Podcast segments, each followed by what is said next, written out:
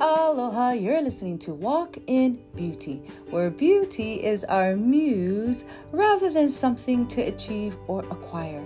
My name is Ho'omala Malama. Everyone calls me Ho'o. And I will be sharing another five part series. Yay! And the crowd goes wild because you know how I am. I like to do things in steps and sets, kind of a thing. And this is going to be five parts. And once I tell you what the subject or title is, you are going to completely understand why I am doing it in five parts. And our topic for this week is how to overcome imposter syndrome. Ooh. Now, imposter syndrome is an interesting topic, which is why I needed to separate it into five separate eh, recordings, five separate episodes, five separate everything, because we have to take our time with this one. So, get some tea, get ready, and we're going to dive in.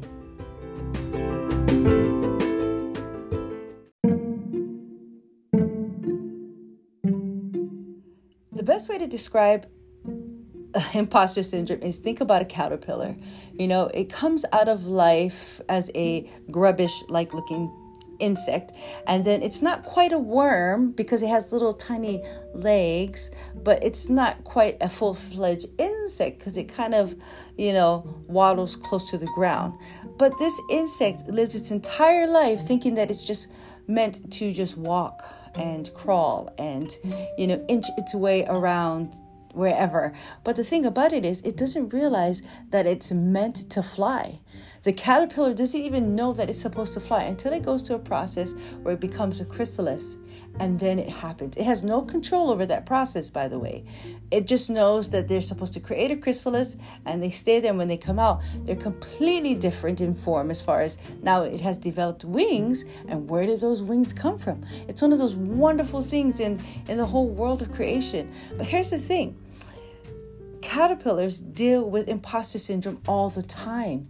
If you look at a caterpillar and say, "Hey, did you know you're supposed to fly?" It's probably going to look at you and say, "What? Did you see what I look like? Did you did you happen to take a look at my body? You know, like you really think this is going to get off the ground?" But there's a purpose, there's a process, but what the caterpillar has to go through is that incubation, that chrysalis. It's uncomfortable, it feels weird, they're taking a risk. Does this sound familiar to you? It feels weird, and you're wondering what is going on? Why is life happening like this to me? But it's possible that you could be going through a chrysalis the same way that a caterpillar is. You don't even realize that you're going through a time of transformation and that the struggles that you're facing are part of your transformation. You know, it's not that easy to grow wings out of this, you know, chubby waddling thing that goes around the ground, but all of a sudden wings come. Wings aren't easy to form. And for you to take flight in your ideas, your visions, your goals, it's not that easy to take flight. And you're going to deal with a lot of imposter syndrome throughout life, and it will come in phases. So, this is why I needed to make the share. And you will probably want to return to this every time you're dealing with transition or a difficult time in your life. I want you to revisit this recording. Okay, now that I've laid the groundwork, now that we have this image of a caterpillar, I want us to all see ourselves as a caterpillar and we are going into chrysalis stage because we are going to come out as butterflies after these five days, you know, or five episodes, I should say. Okay, let's get started.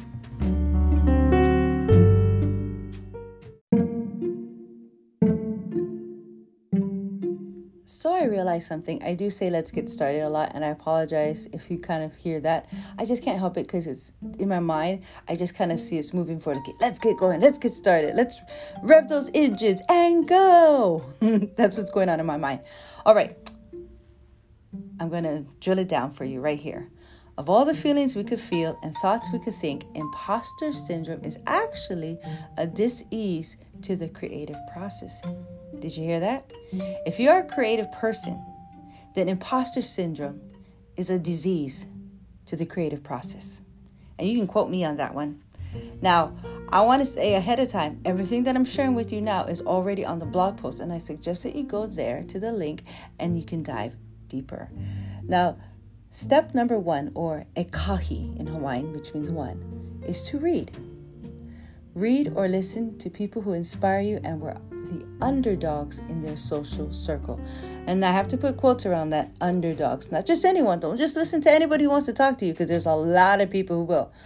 But read or listen to people who inspire you and were the underdogs in their social circle. Individuals who, in spite of their circumstances, went against the odds to succeed. So get into the habit of being inspired.